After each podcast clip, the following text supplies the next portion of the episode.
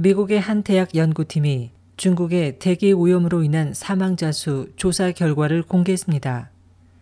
13일 미국 버클리 캘리포니아 주립대 연구팀에 따르면 대기 오염이 심각한 중국에서는 매년 이와 관련된 질환으로 약 160만 명이 사망하고 있어 하루 평균 약 4천 명꼴로 사망자가 발생하고 있습니다.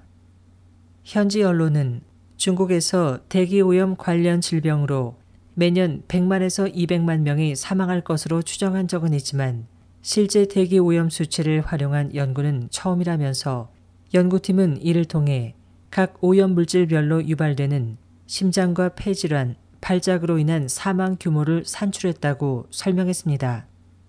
이번 연구에 따르면 중국 인구의 38%는 미국 환경보호청이 정한 기준 중 유의한 수준의 대기 환경에서 생활하는 것으로 나타났으며 특히 중국 동부 지역 인구의 99.9%는 미국에서 미세먼지 수치가 가장 높은 캘리포니아주 마데라보다 열악한 환경에서 살고 있습니다.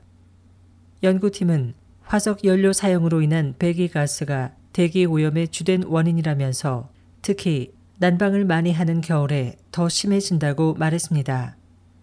제이슨 웨스트 미 노스캘리포니아대 환경공학과 교수는 미국 공공과학도서관이 발행하는 국제학술지 PLOS ONE에 실린 이번 연구 결과에 대해 관련 분야 연구에 중요한 자료가 될 것이라고 평가했습니다.